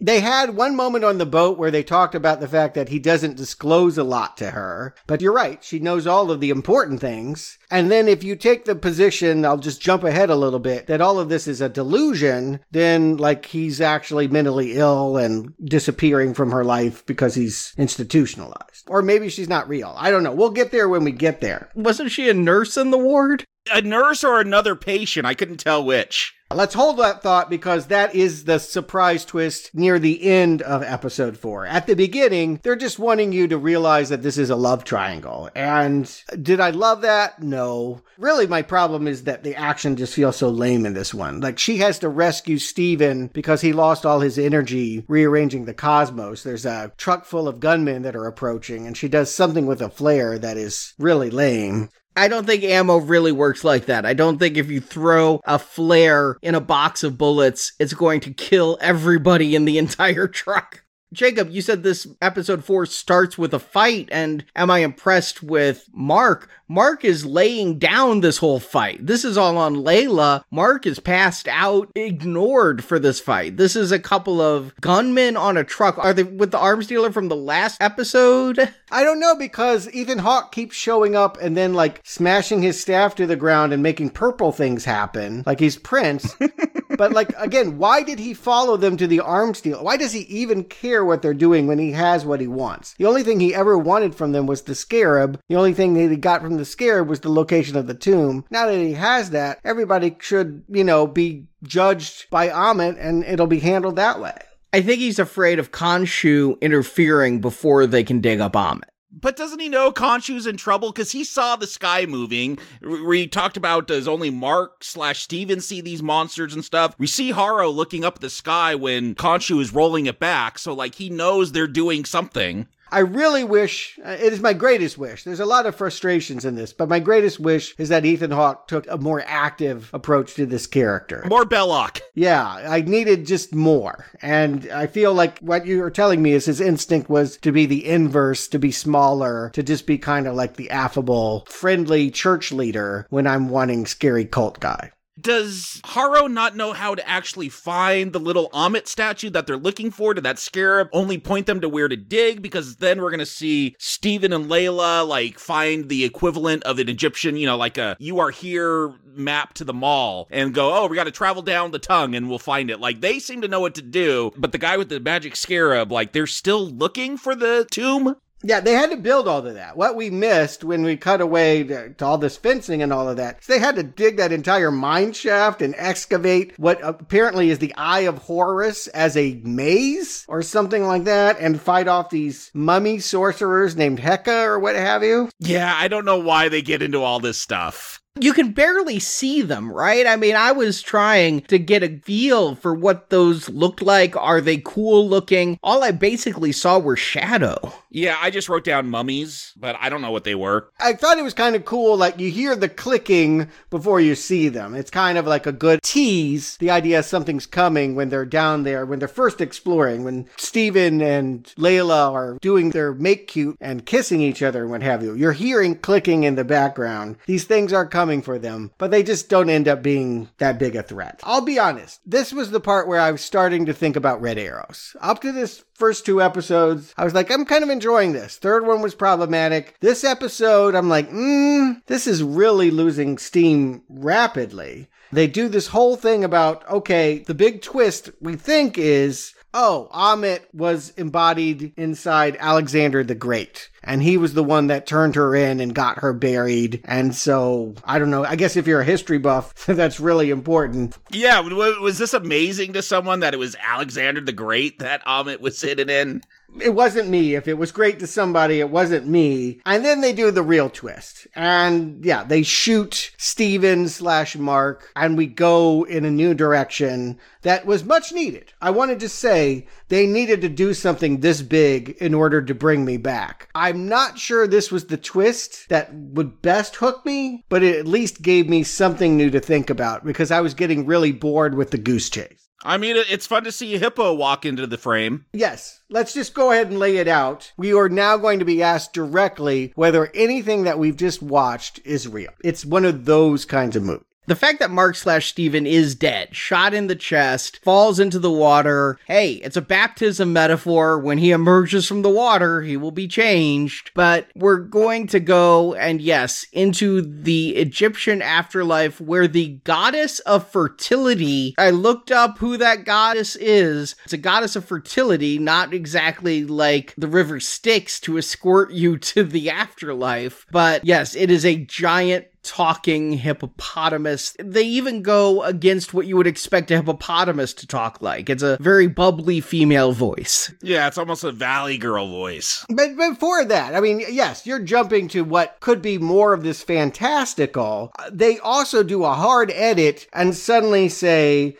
that everyone that you've seen is sitting around playing bingo in an insane asylum, and that the villain of the piece might actually be a psychiatrist trying to help our main character, who is Mark and not Stephen. This is what will be established by the fifth episode, is that Stephen is a figment of Mark's imagination. It threw me out of the series because I noticed after Mark got shot that it went to a 4-3 ratio. And I'm like, did I accidentally change the channel? Did Disney Plus throw some old series on here? It's just this old square television ratio. And it's this Indiana Jones ripoff, probably more like the Librarian series of VHS movies that apparently this version of Mark in the psych ward is a big fan of. We'll find out that Ammit is a crocodile goddess, and when we see Harrow here, he's the doctor of this mental institution. He's got a cane, and he's also wearing Crocs, I believe, like a subtle hint to who he might be.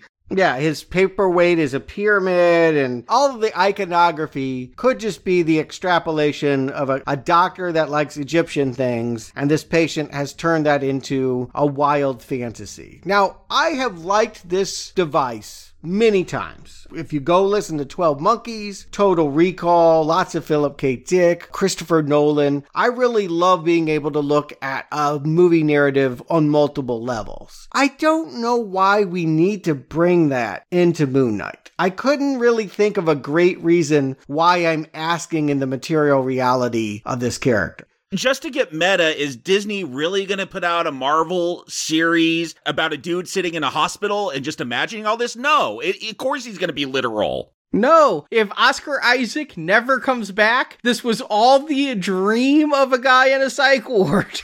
Yeah, I hear what you're saying. I mean, you're making light of it, but I think to Jacob's point, that's really where I'm at. This movie, I'm calling it a movie, but this, whatever, miniseries, TV series, I don't think it's brave enough to actually keep this going. Eventually, if they keep Moon Knight around, he is going to be in the MCU, and he is going to play with the other characters. And so the idea that we're teasing whether he's real or not feels like a false game. It feels like they're not committed to following the travails of a mentally ill superhero. We've dealt with this before. I remember bringing up this video game I liked called Sanitarium, where are you in a mental institution and having delusions about being in 3000 BC, having some adventure and mystery, or are you really having this time-traveling adventure? But here, it feels like it comes in so late and then is so abandoned, we never get a definitive answer.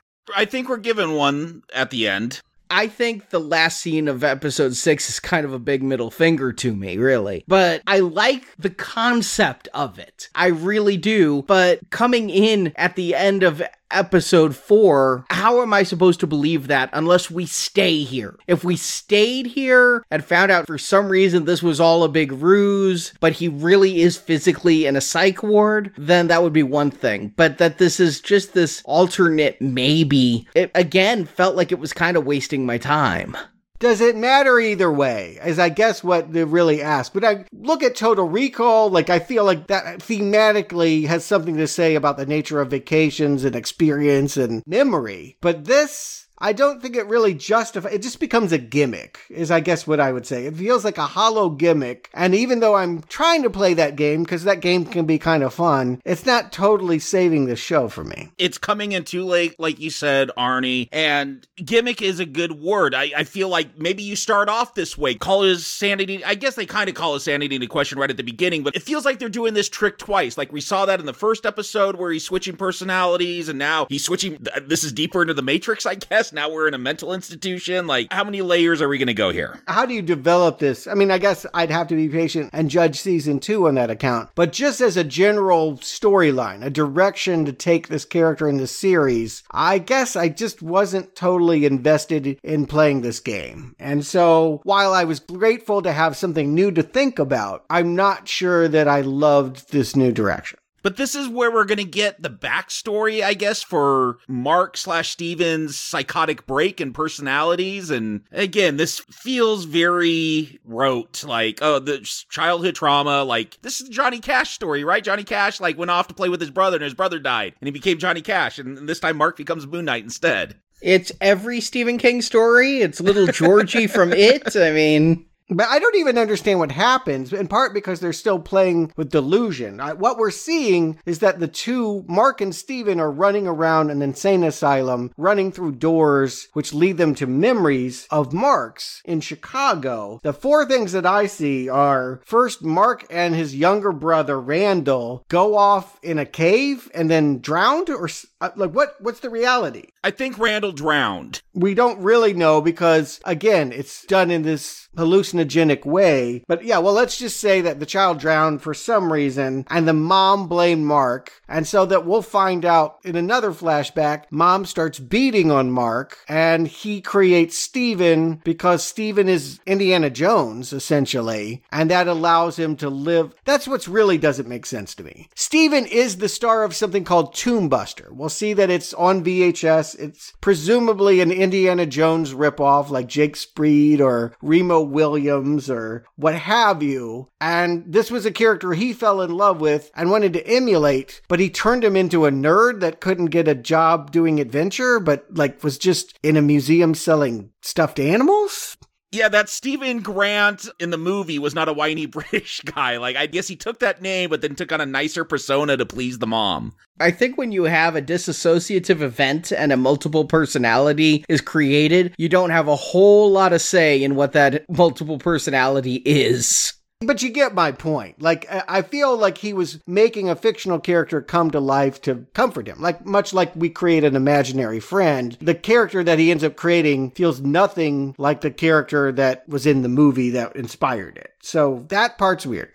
But that's not what's happening here. What's happening here, and I've seen this in other movies, so forgive my secondhand knowledge of this, but children of abuse will have multiple personality disorders. They don't create a second personality to be an imaginary friend. They create one that can handle the abuse, so the main personality will black out and not have to take the suffering. And so here, he's created this nerd Steven. He may wish that he'd created the Tomb Buster, but it's just what was created to handle this trauma. And we're going to find out later on there's a third persona that was created from this abuse. I mean, I think we could all agree that this is as psychologically sound as the movie Split by M. Night, our favorite. But it's confusing. I get what you're saying, Arnie. It's just confusing to say, here's this movie star, Stephen Grant, and I'm going to take that name. I would just assume that he's taken that personality, and that's not what's going on. I get what you're saying, Arnie, but that shouldn't be tied with a movie poster that looks like Indiana Jones. That's just a confusion that makes this harder to follow. It doesn't make it more clever. It makes it worse. And then, yeah, we jump again, and he was like an adventurer, and then he got almost killed. So Mark was a mercenary. Him and some other mercenaries were helping Layla's dad on Egyptian digs. This is the real part. I just want to be clear. So he really grew up leaving this abusive relationship to go be Indiana Jones while fantasizing about a nerd that wishes he was Indiana Jones. And then as he was dying, became the avatar of an Egyptian god. Sure. Yes. All of that. Yes. That's what they're telling us. Okay. And then his mom died and he couldn't handle it. And that's what really sent him over the edge and maybe institutionalized him. Yeah, I guess that's what's caused this sudden split that we've been introduced to in the first episode, is that funeral brought it all back to him. I don't need to parse this out anymore. Like, it's nutty. It's not great. They were onto something and it needed more fine-tuning. Like a lot of this series, good ideas, not well executed. And yeah, about the hippo, I mean, I don't know. I guess it's fun to think that a hippo drives a ship through the sand to the afterlife and that you could end up being sucked down by sand zombies or make it to some golden field. I did know way back, like 7th grade world history or whatever, I did know Egyptian mythology, you weigh your heart on a scale with a feather, which seemed crazy to me as a child because feathers are super light, but that's their thing. So that was fun to see that. Like, they're going to weigh both their hearts because there's two of them. I like that. Again, I like that as a gimmick. That is the motif of this, is about weighing souls and the weight of all of that. Basically what happens by the end of episode 5 is Mark gets to have his happy ending, but he doesn't want it because he can't bring Steven along. The hippopotamus stuff, I did notice that she does call the afterlife a realm and does make a callback to Black Panther. If you remember, T'Challa went and spoke with his father in the spirit realm. There was that big tree, yes, where all the ancestors were, the ancestral plane. And so she makes a callback to that here. So if you think that they're making a definitive statement of what happens after death, the Egyptian gods were the correct religion to worship. They do equate this to just being another realm, another multiverse plane or something. But the ability to just walk away from death, very prevalent in ancient myth, you know, the ability to escape from Hades in Greek myth and all of that. So it goes with the themes here, but yet it's always something that kind of bothers me in modern fiction is, oh, we're just literally going to jump off a boat and walk out of here. So what happens is basically through magic, he just says, I don't want this heaven. And he's told he can't come back. So he's essentially shutting the afterlife to go be with the fantasy. I mean, the fantasy that he created out of the trauma is preferable to him. Again, who would want to sit around in a field of wheat for the rest of your life? That doesn't sound that great. I'll be honest. You're upsetting a lot of Egyptians right now. But you know, like a day or two of that, and you're like, I want some excitement. You could be making bread all the time, all kinds of pastries with that wheat. And I love bread. Don't get me wrong. Carbs are heaven, but maybe not one that's sustainable. At any rate, he's going to run back into the climax of this show. He's going to realize he's better off teaming up with his fractured self and coming back for the big god fight that's happening in Cairo. Layla released Khonshu again. That we haven't even talked about what Layla was doing while Mark was having his interdimensional adventure, but without too much trouble at all, she got down to where Khonshu was and set his spirit free.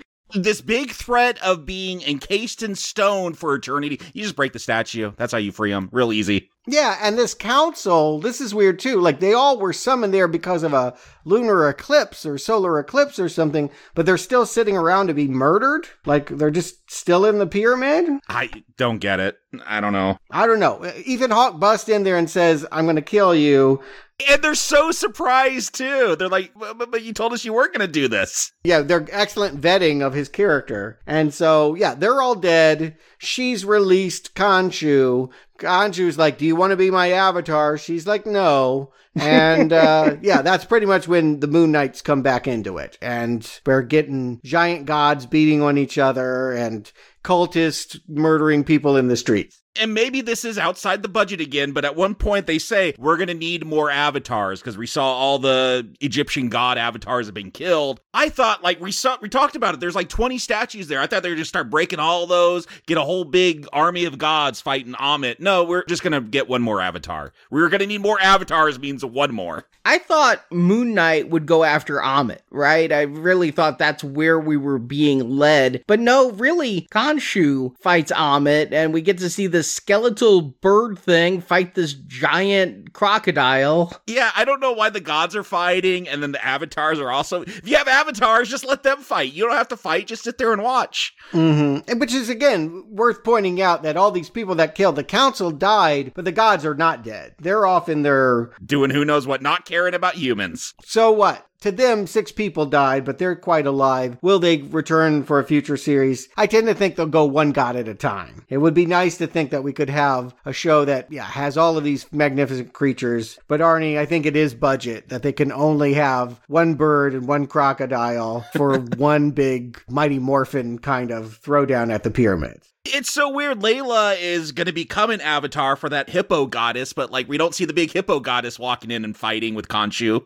I had to look this up. Scarlet Scarab? She becomes something with wings that is cool looking. Yeah. But doesn't remind me of a scarab and doesn't remind me of a hippo. Are you familiar at all with the Scarlet Scarab, Jacob? No, I know there is a Scarlet Scarab, but no. In the few Moon Knight comics I've read, there has not been a Scarlet Scarab. Scarlet Scarab is a character that has appeared in like 3 comics in the late 1970s. Okay, I feel justified saying that even though I read comics, I've not come across her.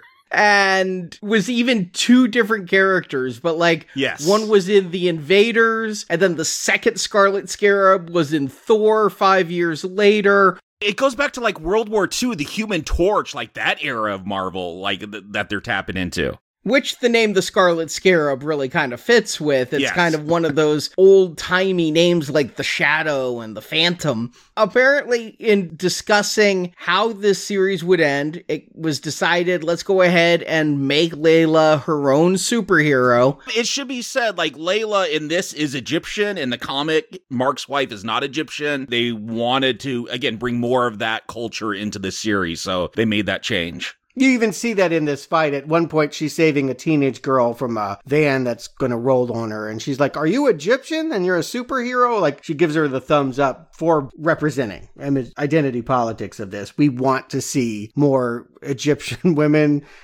fight giant hippos? I don't know. No, she's the avatar of the hippo. She's fighting for the hippo. And because it was in the hospital, I got confused. I'm like, is this the HIPAA hippo? Is she there to discuss patient advocacy and privacy rights? But apparently after the series was done, people at Marvel started digging through their character names and are like, we're gonna make this the Scarlet Scarab. It was never said in the show. She doesn't even get her powers from the Scarab. No, it's from the hippo.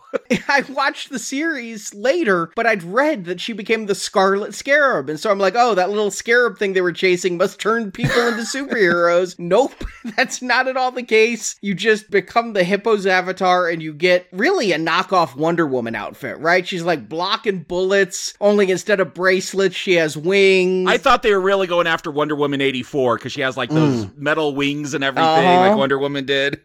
It looks cool though. I mean, again, I like Moon Knight. It looks good on a poster. Artie, you said that hippo's a fertility goddess? What would that outfit look like if you're encapsulating that? If Moon Knight has a moon, what does the fertility goddess have on her chest? At any rate, we'll skip over that. Part of this infight we do not see because the third personality takes over. Moon Knight is looking like he's going to lose. Ethan Hawke has got his cane over him. And then all of a sudden, people are dead. Ethan Hawke is on his back. And Layla is like, you were not Mark and you were not Steven. And we're teasing the idea again. There's this third character that's the bloodiest and most relentless of them all. The most dangerous version of Moon Knight. I knew there was a third personality and I thought they had just streamlined this. They're like, oh, we'll just go with two. But then when I saw that scene, I'm like, okay, there's the third one. Stuart, you don't know anything about Moon Knight. Were you excited? Like, did you want to know more about this third personality? Obviously, it's where they're going with season two. So yes, I guess I want to know how deep the psychosis goes, that how many personalities are there and why this would exist and what they're going to do about that. Seems like an obvious direction for taking what I can only imagine is another season of television. But why would you take the climax of the series? And yes, we've seen infinite number of superpowered people punch each other again and again in Marvel movies, DC movies, all kinds of movies. But why would you rob us of the climax of the series just to tease something that's not going to be paid off and may never be paid off? Yeah, it feels like that's where you introduce Jake. You do a blackout and Moon Knight's like super, super violent, I guess, at this point and is able to defeat Harrow and like he just drops a name or something. Hopefully, I guess Marvel fans are trained to stay through the credits, but hopefully you stayed through the credits so you understand what actually saved the day. The other two versions, even if we thought Mark was an unlikable badass, he makes the choice now that he's free of doing what Khonshu tells him to do, that he's not going to be vengeful, he's not going to kill Arthur Harrow. He is essentially going to institutionalize him. He's going to put him somewhere. I did not understand this whole debate because the whole time Khonshu is like, we got to wait for them to do evil and then we could kill them. We could take vengeance on them. And then it feels like they're trying to go back. Like Mark is like, no, we don't know what Harrow's going to do. No, we do. Like we've seen him be evil this whole series. Mm-hmm. He's done the bad, do the vengeance. Even his avatar, Ammit, was like, you're a bad person, and if I judged you with my scales the way I am other people, I would kill you. But hey, Alexander the Great wasn't so great. For me, I'll take a bad person to be my avatar. Yeah, it's really just frustrating that this is all coming out at the end. And again, we were promised this as like a limited series, so I don't feel ending it on a cliffhanger the way they did Loki season 1 was a right choice for this. It just ends up feeling really unsatisfying. What I had liked the thought of is you could have Marvel movies on Disney Plus and expand on them and have them be bigger. But in the end, they seem to be falling prey to every trapping of every TV series ever and the constant withholding of gratification in the hopes that you'll come back next time. I think we'd get a little bit of resolution here. We'll go back to that asylum. And I think the fact that Mark/Steve/Jake/Moon Knight sees bloody footprints from Harrow. Hopefully you remember 6 weeks ago, the opening scene to this series where we saw some guy putting glass in his shoes. Because I think that's the payoff here is that, no, he actually did do that. And like, because he has bloody footprints that they're not in that asylum, that he's not a doctor. He's actually just a crazy guy. Maybe. Or maybe he is insane and just seeing footprints that aren't there, or... Then why show the glass back in episode 1? Like, I kept every episode, I'm like, when is that paying off? I dare them to make a TV show about a delusional man that thinks he's a superhero but really is a nut in an asylum. Like, that's the problem I'm having with it. Yeah, they're not going to do that. Is I don't believe that they're capable of sustaining this. And so it just feels like an empty tease of which way is he? Well, does it matter? What are you getting at by playing with this mental delusion? Arthur actually is in an asylum, and it's just he's not there with Mark, because Mark, as personality number 3, is going to have him escorted out to his limo so he could shoot him. Yeah, well, notice one thing. This asylum where Dr. Harrow is in Chicago. It's called Putnam. And the where we end up, it's in London. You can see the London skyline. So again, is that represent the delusions of Mark? I don't think there's anything definitive here, but I don't particularly enjoy the gamesmanship of it. We know that there is a Spanish-speaking version of Oscar Isaac who has no qualms about putting a bullet in Ethan Hawke head. That's what we know by the end of it. And drives a license plate that says Spectre? Yeah, it feels like a Bond film at this point. Does that mean anything?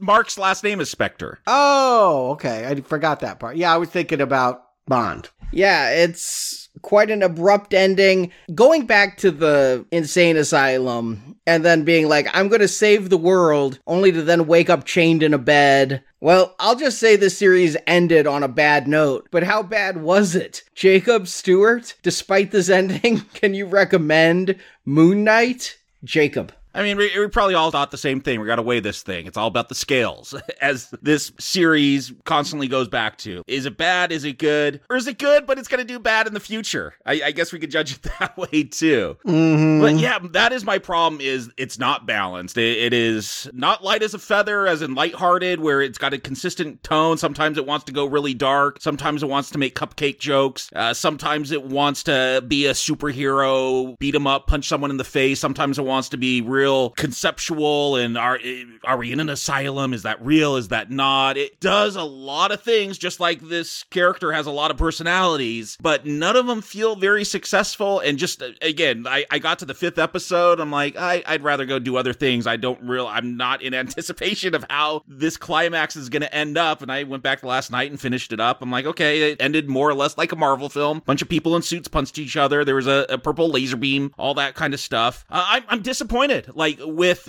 Ethan Hawke, with Oscar Isaac, that was exciting. The fact that I love some D-list superheroes, and this was Moon Knight, a D-list superhero, like, that was exciting. I thought this would be up there with Hawkeye for me, and it ends up being at the bottom of these Disney Plus TV series. I mean, at least Falcon and the Winter Soldier, I thought it really played it safe with its politics, and it took its edge off, but I don't know. I enjoyed that more than this. This one, I was just confused most of the time. You got to do a rewrite. You got to figure this out. The way they put this together, I don't feel is very satisfying. I don't want to go back. Even if you think this is good, I don't know. It's going to do bad in the future. I'm going to go Ammit's method here and red arrow it. Not recommend. Stuart. I can't disagree. I'm not entirely sure where this is going. And if I were to think about those directions, maybe you just don't want to go any further. Stop here. But do I recommend this experience? I don't know. I was thinking about it. It has a lot of things going for it. Namely, Oscar Isaac is very charming in all his roles, playing all the different personalities. I just like Egyptian shit. So like the fact that we're going to take the Marvel factory and go in this direction, I want to learn that lore. I like this suit. I think this is a cool location. I guess I end up feeling like, are you one of those people that travels to a foreign country and then eats at McDonald's? That's what it kind of came out as. It was like, here we are, and we can do anything we want, and we're just eating this processed meal you've had 100 different times before, and it doesn't feel nearly as special as what you imagined when you were putting your tour together. So I guess I just thought I was really going to love this, and I really did like it at first, and then I just had a whole lot of mixed feelings, and I'm just not sure. If you love what Marvel is doing, you're going to have no problem with this, because it's another Marvel meal. But as someone that was looking forward to the unique qualities that this particular superhero would have, yeah, it's hard to argue that it's 100% successful. I think I'm going to be kind and just say mild Green Arrow based on the performance of Oscar Isaac. I like the character, and I would like to see what this character can do outside of his origin story. It was really kind of a mess.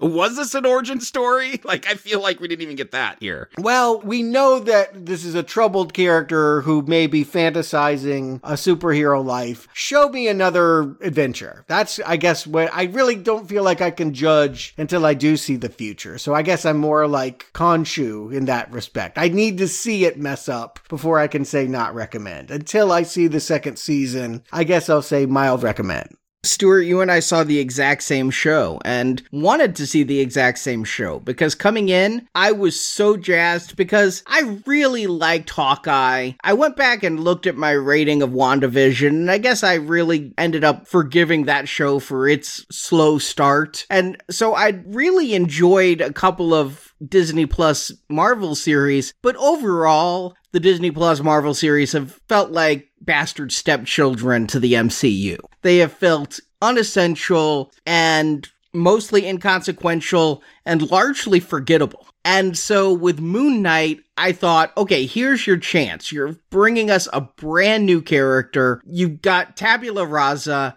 Go to it. And unlike the two we're going to get, you know, She-Hulk is going to bring in Mark Ruffalo, and Ms. Marvel probably will bring back one of the other Captain Marvels from someplace else. I mean, she's getting her name from Captain Marvel. So this one stands completely alone, and I was so excited. And Moon Knight is such a cool looking character, and they could do so much with him. And the first two episodes were not what I expected, but I was really along for the ride. And then the show just lost all sense of steam. And when I split this into two nights, I got through episode 3, and at episode 4, I started rewinding because I found my mind wandering. I was not looking at my phone. I was not multitasking. I just was so out of the show that I was thinking about multitasking. I was thinking about other stuff to do. And so I realized at a certain point, I need to walk away from this and come back tomorrow. And then I still had to start episode 4 over twice because I couldn't focus. It just was not engaging me. This is building up to a Green Arrow.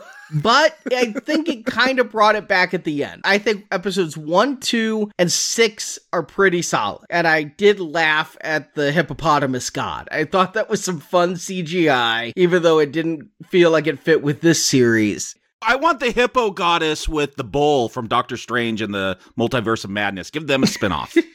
And episodes 3, 4, and 5, though, were bad. So it's really right on the line. And because I really like Oscar Isaac in this, not just like Oscar Isaac in general. Mm-hmm. Agreed. But because I think he's really good in this, and his ability to play multiple characters rivals that of Willem Dafoe playing good Norman Osborn, bad Norman Osborn in that scene in Spider-Man. His switch from Stephen to Mark to Stephen to Mark is really good.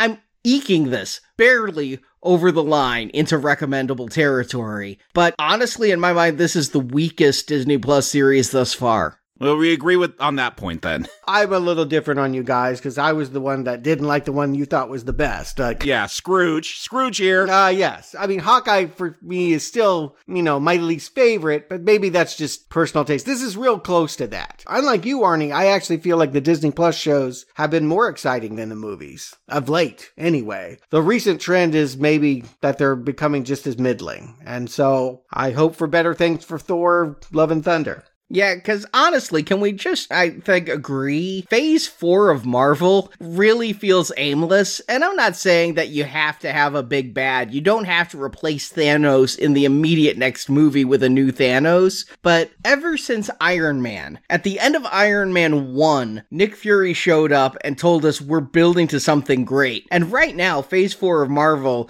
I'm like, do you know what's going on, or is this a rudderless ship? They told us that everything matters. It's all one big story, and now Phase 4, I don't know if we have a big story to tell. Just Shang-Chi and the Eternals and all these random characters we're going to throw at you. It does feel like you conditioned us, Marvel. It's not me, it's you. You conditioned us to believe, like, all this needs to work together. I must consume it all, and now all those parts aren't really fitting together.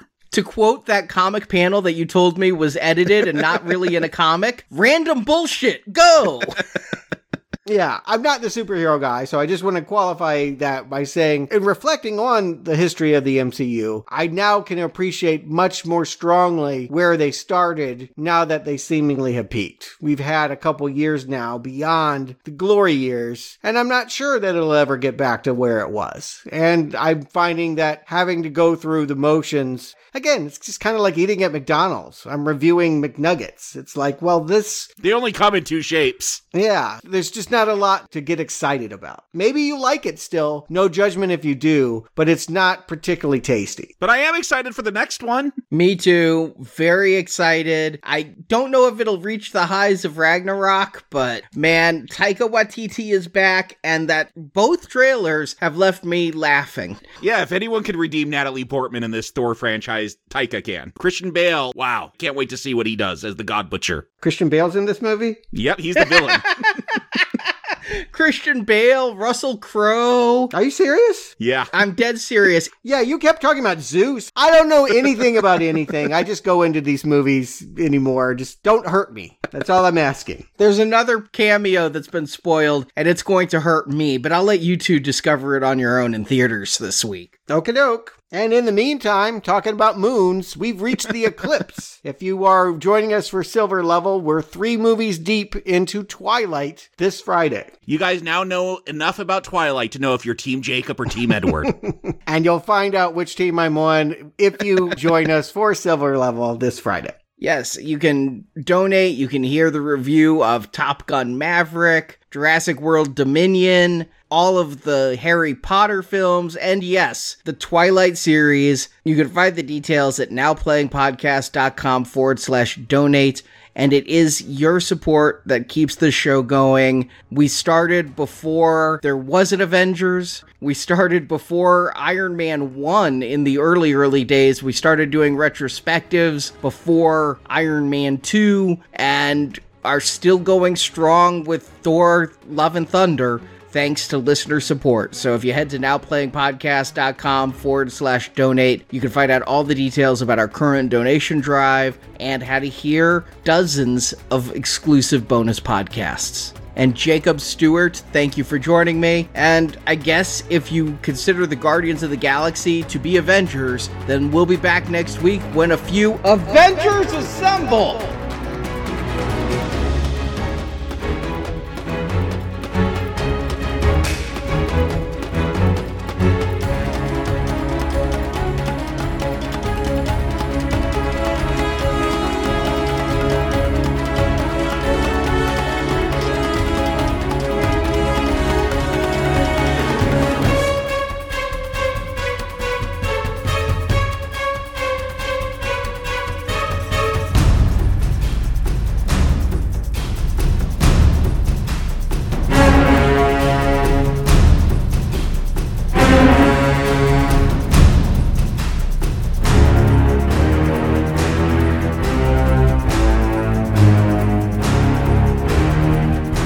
Up. I will see you on the flip-flop. Thank you for listening to this episode in the Now Playing Avengers Retrospective Series. Lucky for us, we got the best seats in the house. Part of our Marvel Comics Movie Retrospective Series. Your work has impressed a lot of people who are much smarter than I am. We hope you've enjoyed the show. We're adjourned. We're adjourned for the day. Okay. You've been a delight. Head to nowplayingpodcast.com to hear reviews of all the Marvel Cinematic Universe films, from Iron Man to Guardians of the Galaxy to Endgame. We've reviewed every Marvel film at nowplayingpodcast.com. Good luck keeping up. And while at our website, you can find reviews of other Marvel movies, including the Fox X-Men, Deadpool, Daredevil, and Fantastic Four films, New Line Cinema's Blade trilogy, The Punisher movies, Sony's Spider-Man, Ghost Rider, and Venom films, and dozens more. I'm bringing the party to you. You can also find reviews of every DC Comics movie, plus hundreds of other movie reviews of series like A Nightmare on Elm Street, The Fast and the Furious, Ghostbusters, Jurassic Park, and more. Find over 1,000 in-depth movie review podcasts at nowplayingpodcast.com. Therefore, what I'm saying, if I'm saying anything, is welcome back. Subscribe to Now Playing on your podcast app of choice and get an all-new movie review every single week. We're gonna knock their socks off. Want even more Now Playing reviews? By being a Now Playing patron or donor, you can get 2 reviews each week. Is it too much of a problem to ask? Because I really need your help here. Now Playing is an independent podcast without any sponsors or ads. We rely on listener support to keep our show going. Are you going to step up or not? Donate to our show, and as our thank you, receive bonus podcasts. Whatever it takes. Whatever it takes. Supporters get perks including bonus podcasts every Friday, the ability to listen to us live, and you can even pick a movie for us to review and join us on the podcast. We need heroes. We need you. Find all the details at nowplayingpodcast.com/donate. It's a small price to pay for salvation. You can also compare notes with us on Letterboxd. Go to letterboxd.com/nowplaying to see what our hosts are watching when we're not recording podcasts. And follow Now Playing on Facebook, Twitter, Instagram, and our YouTube channel. It's strange. Maybe. Who am I to judge? Now Playing Podcast is produced by Arnie Carvalho. Well, multi-platform global operation. Associate produced by Jason Latham. He's pretty good at that, right? Now Playing is edited by Arnie. Now might be a really good time for you to get angry. That's my secret, Cat. I'm always angry. Now Playing credit narration by Brock. Are you making your voice deeper? No, you are. He just did it again. You're imitating the content. This is my voice. The opinions expressed in this podcast are those of the individual hosts and may not reflect the views of Venganza Media Incorporated. Just stick to the official statement and soon this will all be behind you. Venganza Media Incorporated is not affiliated with, and this podcast has not been prepared, approved, or licensed by any entity that created the film analyzed herein. All movie clips and music included in this podcast are the intellectual property of their respective copyright holders. They are included here for the purpose of review, and no infringement is intended. You really think just because you have an idea, it belongs to you? Now Playing Podcast is an exclusive trademark of and may not be used without the express written permission of Venganza Media Incorporated. On behalf of the Time Variance Authority, I hereby arrest you for crimes against the sacred timeline. Now Playing is a Venganza Media production, copyright 2022, and no part of this show may be reproduced, repurposed, or redistributed without the written permission of Venganza Media Incorporated. All rights reserved. Hey, fellas. Hey, wait, where are you going? I've got so many more stories to tell.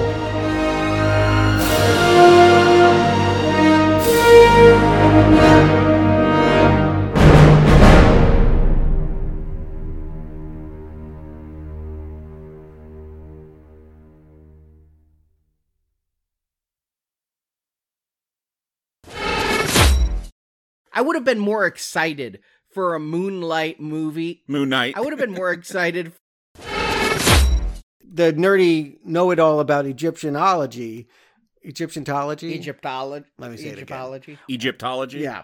Yeah. One more time.